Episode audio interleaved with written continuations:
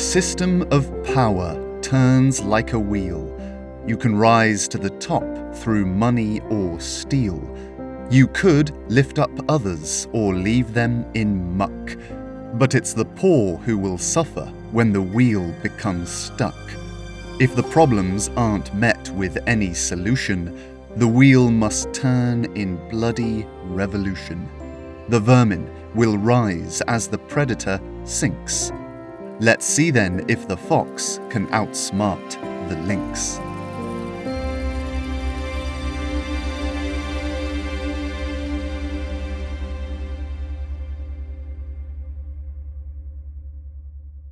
Lillian had to remind herself to keep breathing. Her heart was thumping so heavily she worried that it might give her away. She and Mr. Attercop had successfully infiltrated the Werdian headquarters in Lager Quarter with the goal of stealing a large sum of money from their coffers. It was their hope that taking this stash for their own would rob the Werdian of their pay for the next few months, and without a cash incentive to work, the group of uniformed thugs would disband.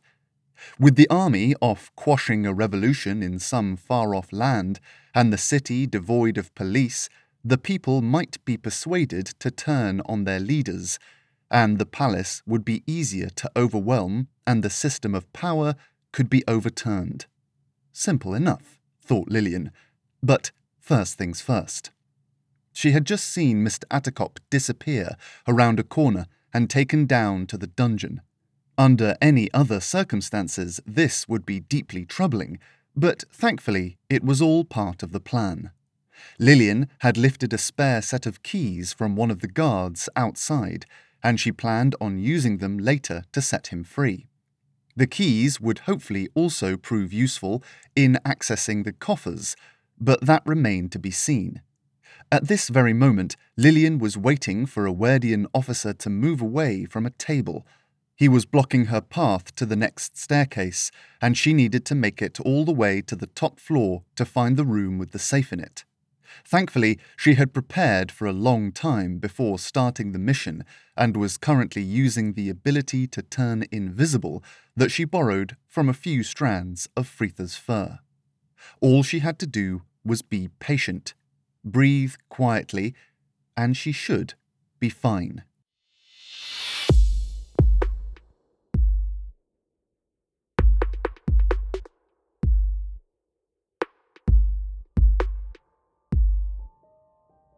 The first floor was one large open space filled with desks.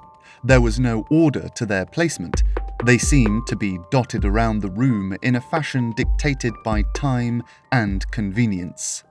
Each one had sheets of parchment scattered on its surface, and most had a Werdian officer seated by or standing next to them. Lillian had expected the building to be filled with men, but there was the occasional woman sitting and scribbling away. The place looked built for rigorous record keeping, but as the Werdian powers had grown, the need for strict records must have faded away, and this office space had become neglected. When your word is law, you don't need to justify your actions to anyone. The officer blocking Lillian's path was in deep thought, studying a letter of some kind. He had an angular face that, for a second, Lillian thought she recognized. He must have been one of the officers that had stopped her and Catherine the day she first met the impostor, Simus Helmont. She didn't let herself become distracted. Taimur! A voice from the other side of the room caught the officer's attention. He stood up straight to see who had called his name and then moved away from his desk to go and see what they wanted. Lillian thanked the gods. Keeping low, she moved up along the path between the desks. Her camouflage was impressive, but it would not survive close scrutiny, and it worked best when she kept very still. Even with all the wonders of gloaming on her side, Lillian still had to be careful. Keeping her head down, then, she dodged round a wicker basket filled with scrunched up parchment, waited four seconds for a young woman to walk past her, and darted between two desks, and then stopped again. The staircase was within spitting distance, but she couldn't risk it right now. There was a small group of officers, two men and a woman, standing close in conversation. One of the men was regaling the others with a story. So I pick up the pouch and give it a sniff, right? And I look at him and say, You got a permit for selling this stuff? And he looks at me like he's seen his dead dad's ghost. The man couldn't help but laugh at the memory. Suddenly, his colleague chimed in. You don't need a permit for tobacco. I know that, you twit, but he didn't. The rest of the group joined in with the joke, throwing their heads back in glee. So, anyway, fortnight goes past, and I'm downstairs chatting to Francis, and this little fellow comes in, never seen him before, shaking in his boots, goes up to the front desk and says, Good morning. I'd like to apply for a tobacco license, please. The group erupted in another explosion of laughter. The storyteller slapped his colleague on the back and choked words between cackles. What I say, eh? Word gets round. Jeremy on the desk looked like he'd been slapped. He didn't know what to give the poor bloke. Suddenly, the laughter was cut short, replaced by strict silence. Lillian craned her neck round a corner to understand why. The man who had impeded her progress moments ago was walking over to the group his angular face stern and his gait filled with reproachful purpose. He had fair hair that was cut short, and the shoulders of his long green coat were adorned with blue straps, marking him out as some kind of senior officer. Lillian didn't know the right term. A sergeant, perhaps? Jacobs, Smythe, Anders. He spoke the officers' names like he was spitting out poison. Sir, the three of them spoke in unison, standing to attention when they heard their names. The senior Werdian left them to stew in an uncomfortable silence before speaking. Seeing as you all have the time to swap such amusing tales, I trust this means you're finished with your duties for the morning? The man who had told the story spoke up, not daring to look his superior in the eye. Yes, sir. Just on a break after patrolling Bonville. Excellent. The fair haired man cut him off. I've just been told that we've apprehended Attercop. Lillian watched the three officers' eyes widen in surprise. Seeing as you're all finished with your duties, you can process the paperwork before his interview. Judging by their body language, it looked to Lillian like they had just been told to clean out the stables with their bare hands. Dismissed. The officers dispersed, crestfallen, and Lillian watched the fair haired sergeant pause before going back to his desk. In the brief moment before moving, she could have sworn she saw his eyes narrow in suspicion and glance around in her general direction. She knew there could be no way he could spot her, but she ducked her head down just in case. When the area was clear and everyone was on the other side of the room, Lillian took one final glance around to see if anyone was watching the stairs. With everyone's heads down and no one blocking her path anymore, Lillian headed for the upper level, keeping low and slow so as to not alert anyone. Strangely, her heartbeat had calmed down. As she crept closer to the staircase, she began to feel as though the plan might actually work. The thought eased her nerves and renewed her confidence. The top floor of the Werdian building was thankfully much quieter. The stairs led on to a single hallway that seemed to stretch the entire length of the floor. Doors lined the walls on either side and led to one set of large double doors at the very end. The corridor was quiet, but Lillian could see shadows moving in the crack at the bottom of the set of double doors. She was not out of the woods just yet.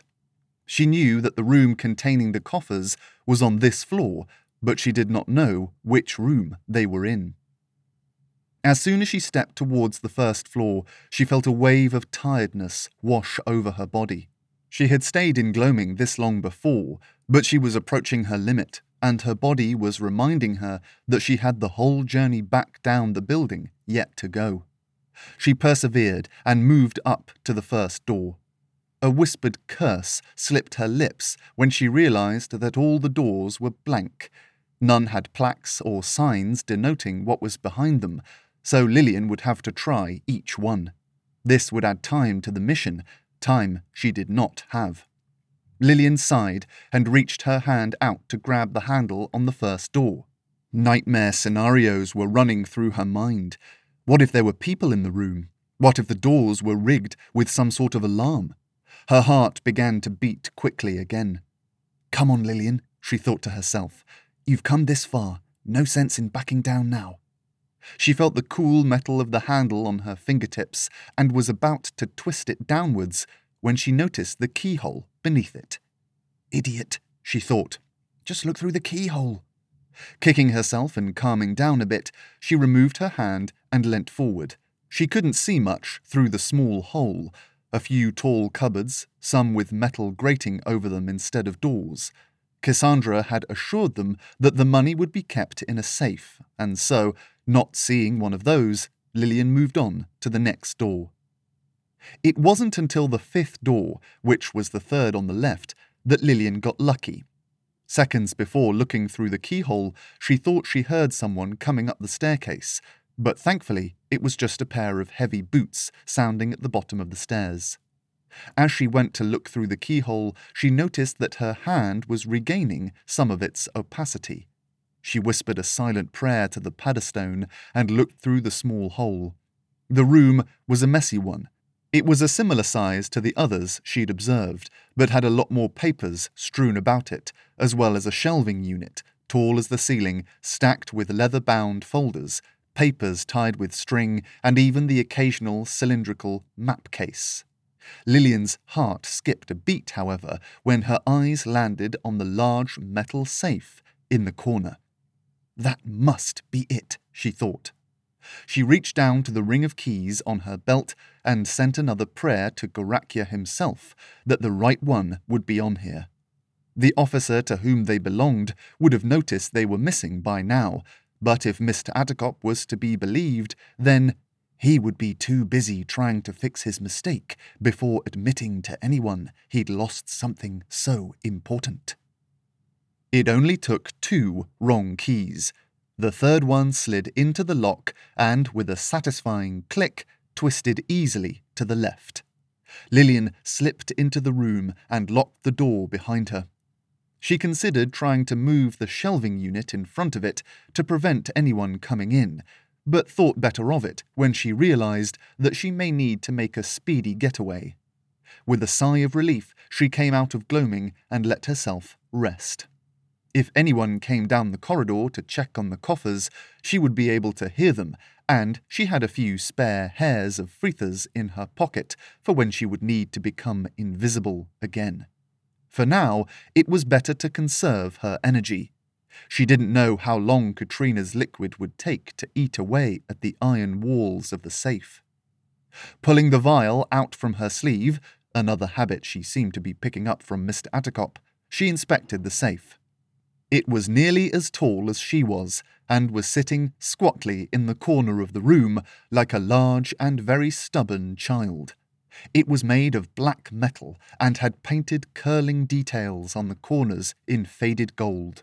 On the front were the names of the safe makers in large and slightly chipped lettering. Messrs. Gripe and Falcon, Combination Safes, number 000324. Below the text was the large black spinning dial. It was encircled by a hundred little notches, all individually painted in painstaking detail. Lillian couldn't resist giving it a spin. It sped around quickly, clicking all the way as the tiny teeth inside tried to find purchase on the locking mechanism. Lillian had heard of expert thieves who could crack open a safe just like this just by listening closely to how each little click differed from each other. But she had no time to pick up such skills. Hers was a more destructive form of thievery. Lillian unscrewed the top of the vial and carefully tipped the liquid over the top edge, letting it slither down the side of the safe. She held her breath as she worked, not wanting to inhale any dangerous fumes. Katrina's strange liquid was thick and dark green. Lillian knew that just a few drops would probably do, but she did not want to have to repeat the process again, and so emptied out half the vial. At first, nothing happened, and panic thoughts of betrayal rushed through Lillian's mind, quickening her already stressed out heart. But after a few more seconds, the green ooze began to bubble and hiss. Lillian glanced back at the door, hoping the noise wouldn't attract anyone passing through the corridor. She accessed her gloaming powered hearing once more and tried to listen over the din of hissing and gurgling coming from the safe for any Werdian officers outside.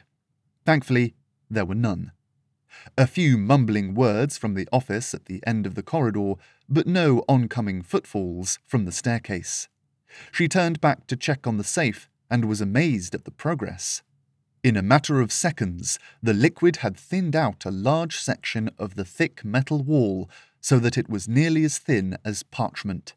There was still some of the acidic mixture left, bubbling and eating away at the metal like it was boiling water poured on a sheet of ice. Lillian stepped closer and could already see the glint of gold through tiny holes in the safe wall. Those holes grew bigger and then bigger still until Lillian could comfortably fit her hand right through the wall of the safe. She waited, of course, until all the liquid was dissolved and used up, but as soon as it was safe, she reached in and grabbed a fistful of the safe's precious contents. Pulling out her hand slowly so as to not catch it on the now jagged metal, Lillian marvelled at her spoils. With just one hand, she managed to grab nine golden crowns and four silver bits. The reflecting glow of the gold lit up the dark corner of the room, and Lillian let out a slow breath. This was more money than she would make in a year working for Mr. Twitchett, and this was just the first handful. With a jolt, she snapped out of the daydream of bringing this money back to Ben Luna and began filling the Hessian shoulder bag she'd brought with her. A small fear began to creep into her head as she moved the coins from the safe to the bag. Each handful that landed in the sack did so with more noise than the last. Would she be able to sneak past everyone downstairs again with this clattering racket strapped over her shoulder? Pushing that fear to the side for the moment, she leaned into the safe until her shoulder touched the broken wall. She swept her hands across both shelves, checking that every last coin was gone. Her fingers fell on a stray crown, which she picked up and pulled out so that it could join its brothers in her bag. Before she put it away, though, Lillian could not help looking at the etched outline of the Empress's profile on the side of the coin. Even though the job was not over yet, she permitted herself a gloating smile. Sorry I could not keep our appointment, Your Majesty, she thought to herself. I was too busy stealing your money. Just then, she heard a sound that made her stomach lurch. Someone outside in the hallway, just a few feet from the safe room door, coughed loudly as they cleared their throat. Lillian hadn't heard them come up the stairs, Perhaps they had just left the office at the end of the corridor and she had been too distracted to notice. Either way, it didn't matter, because the sound was so loud and surprising it caused her to flinch and drop the coin she was holding. As it hit the ground, it made Lillian wince. She knew that to anyone else it would have sounded like a light ringing, but with her heightened hearing, she experienced it as a deafening, high pitched reverberation. She brought her hands up quickly to her ears while she recalibrated her senses. Who's there? A low voice came from beyond the door. Lillian's eyes widened in shock. Bending down quickly, she picked up the coin and shoved it into her bag. Her stomach dropped as she heard the distinct rattling of keys. She glanced around for somewhere to hide, but the room was too small. She was panicking so much she nearly forgot that she didn't need a hiding spot. She could cloak herself from sight. Quick as a flash, she reached into her trouser pocket and pulled out one of Fritha's hairs from the bunch she had stored there. With the sound of feet getting closer to the door, she did the first thing that came to her mind and popped the hair into her mouth and through her body as silently as she could at the space behind the door. She closed her eyes and focused on her breathing. She could feel the hair distinctly between her tongue and the roof of her mouth. With a calming breath, she let its essence flow into her body and combine with her gloaming. Had she tried this three months ago, it would have taken her the better part of half an hour, but thankfully, with all the practice she had been doing recently, it worked in a matter of seconds. Having the hair in her mouth seemed to help for some reason. She supposed that made sense. After all, that was how the body traditionally absorbed things. She knew she had to keep calm and breathe as deeply and normally as possible, but when the keys rattled in the lock and clicked the door open, she couldn't help but hold her breath as the handle turned and a man walked into the room. He was old, not quite as old as Mr. Attercop, but older than most of the officers downstairs. His hair was grey, and he had a very impressive moustache, which had been waxed at the ends into curling tips. Lillian caught a glimpse of some shining badges on his uniform, so she assumed he must be some sort of captain. He entered the room cautiously and looked around. Lillian's heart lurched when he turned around to glance behind the door, but her skin and clothes had shifted just in time for him to think he was looking at an empty space. It helped a great deal that the light was low in this room and that she was in a particularly dark corner. Gloaming invisibility was incredible, but did not stand up well against strong scrutiny. Thankfully, the man's gaze did not linger on her, but instead shot swiftly to the ceiling and then back around to the shelving unit on the opposite side of the room. Lillian saw his bushy eyebrows wrinkle in confusion. Suddenly, he saw the safe, and he froze for a second before approaching it. What the blazes? she heard him whisper as he approached. His movements quickened when he realized what he was looking at. He rushed over to the safe and bent down to have a look through the hole in its side. When he saw that its contents had been emptied, he shouted a very loud and very rude word. Lillian saw the panic in his eyes as he turned around sharply and rushed out of the open doorway. She let out a long breath as she heard his footsteps clattering down the staircase. She was equally thankful to have evaded detection and nervous about what the captain was about to do. Quickly collecting her thoughts, she took steps to avoid panicking. If she let nerves or chaos cloud her judgment, she would not get out of here in one piece. She shut her eyes for just a second, took in a deep, calming breath, and let it out. She relaxed her shoulders and tilted her head from side to side, stretching her neck. When she opened her eyes, the plan was clear in her head.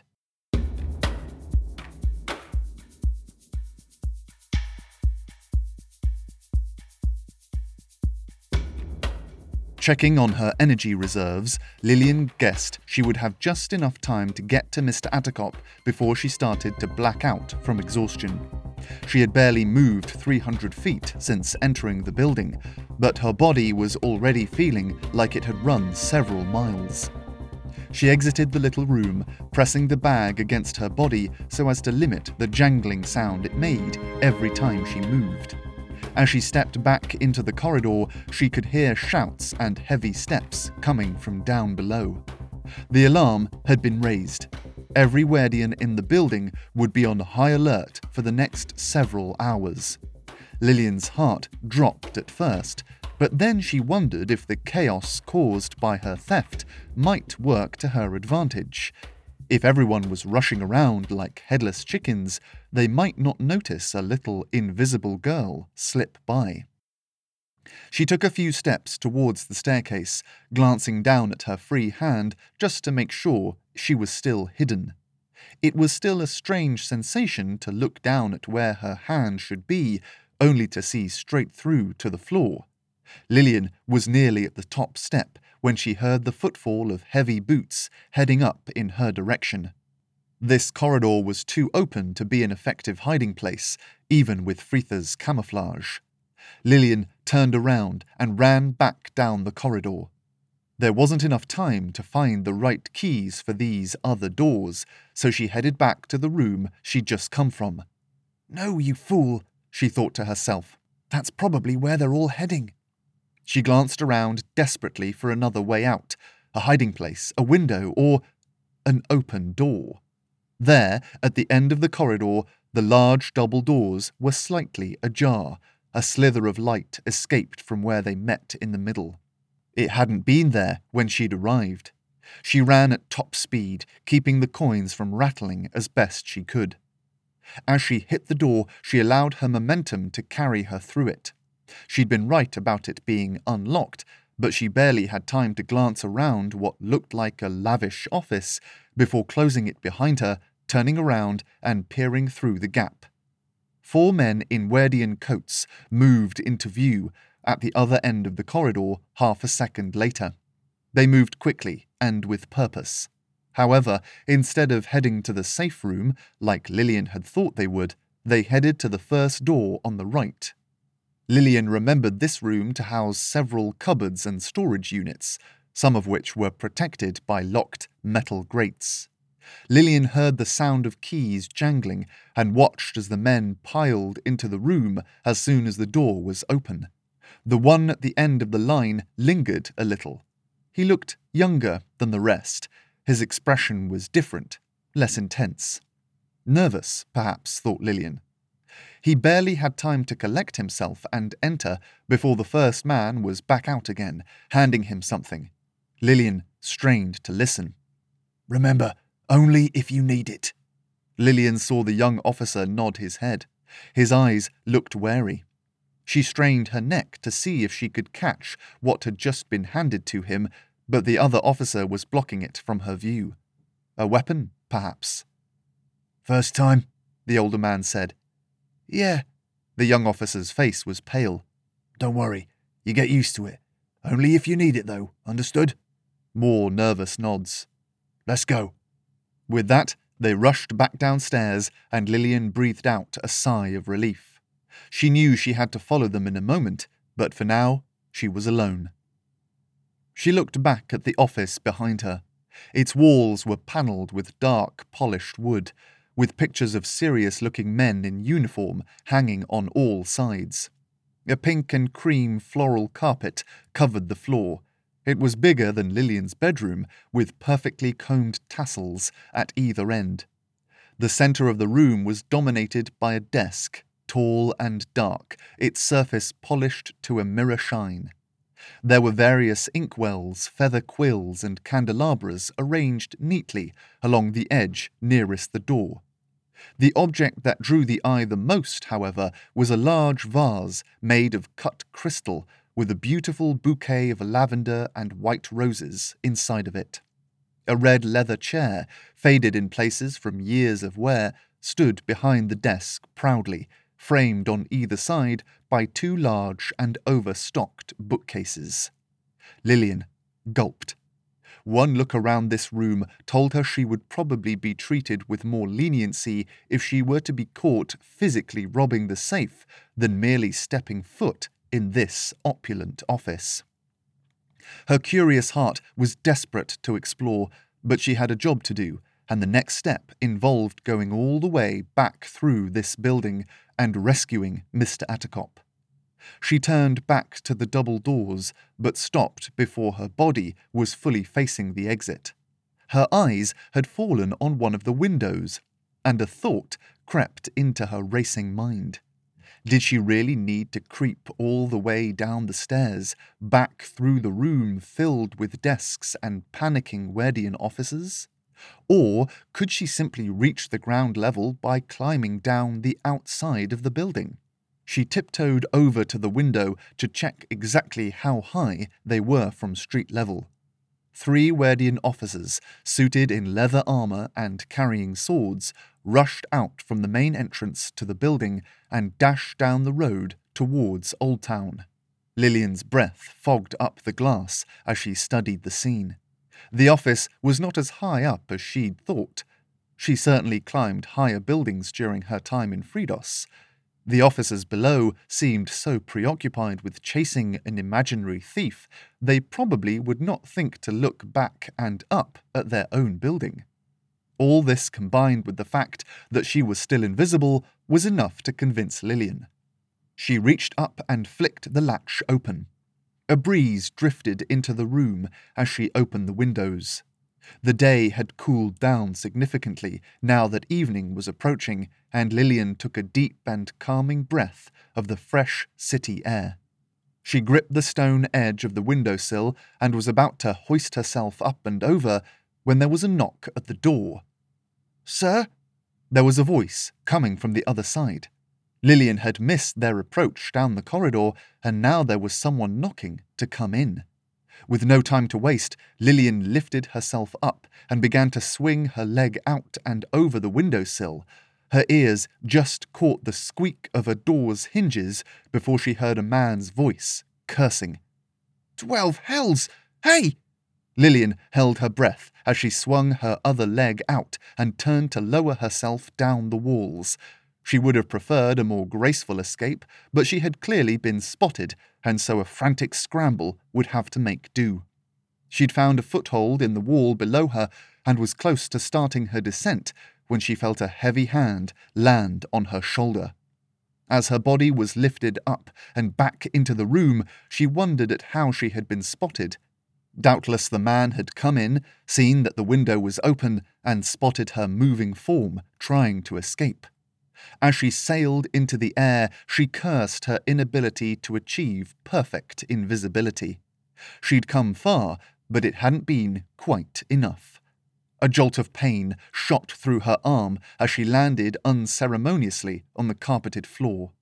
A few soft thumping sounds accompanied her crash as some coins escaped her bag.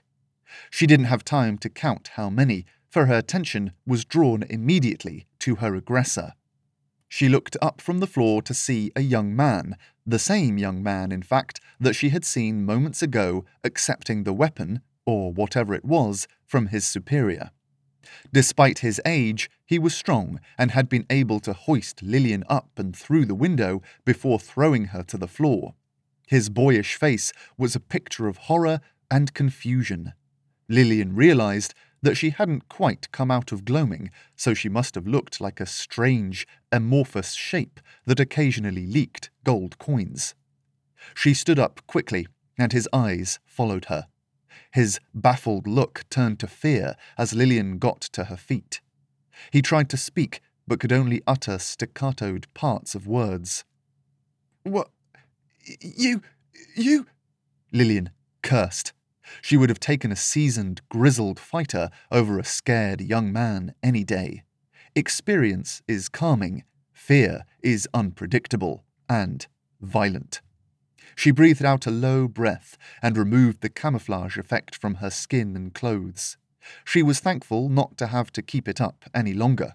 Taking it away gave her body a boost of energy, and she was able to focus completely on the task at hand. It's okay, she said, as calmly and gently as she could. I'm not going to hurt you. I just need to leave. You can tell your boss I overpowered you.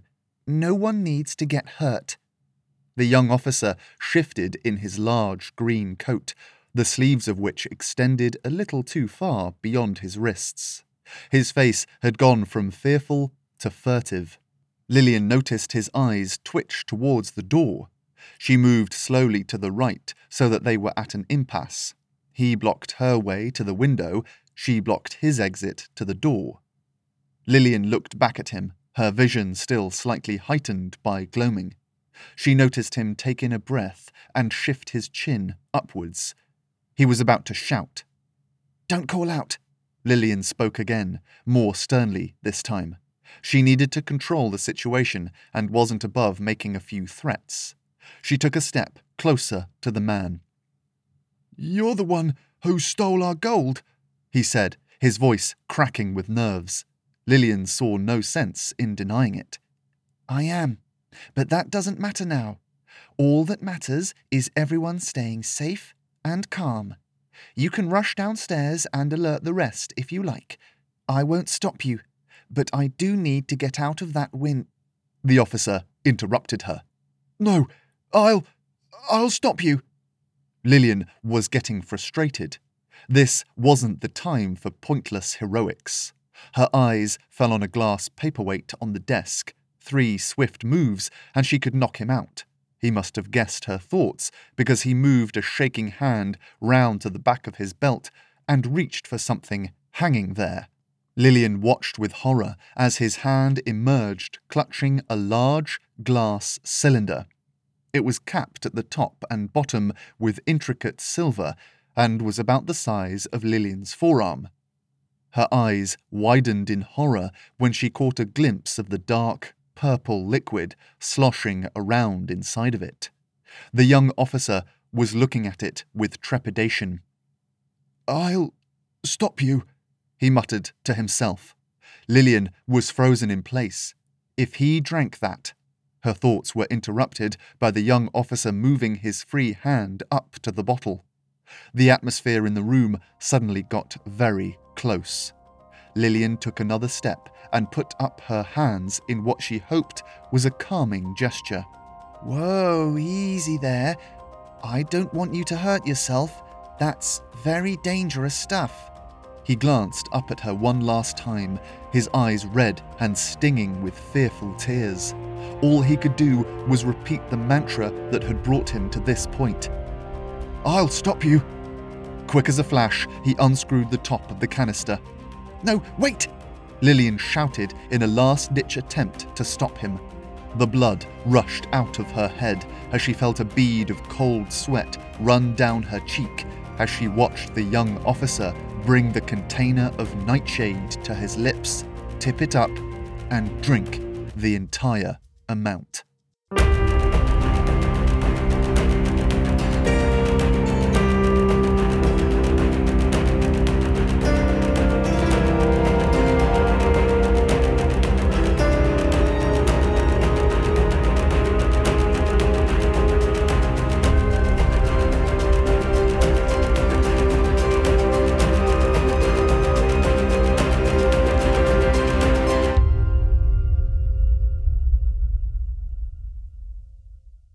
Hello and Happy New Year!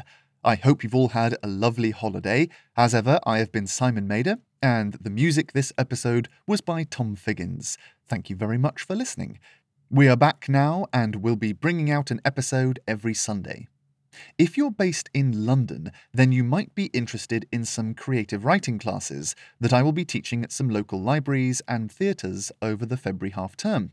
I will be at St Margaret's House in Bethnal Green Selsdon Library in Croydon, and Colindale Library in Barnet, as well as a few others that I've not confirmed the dates yet for.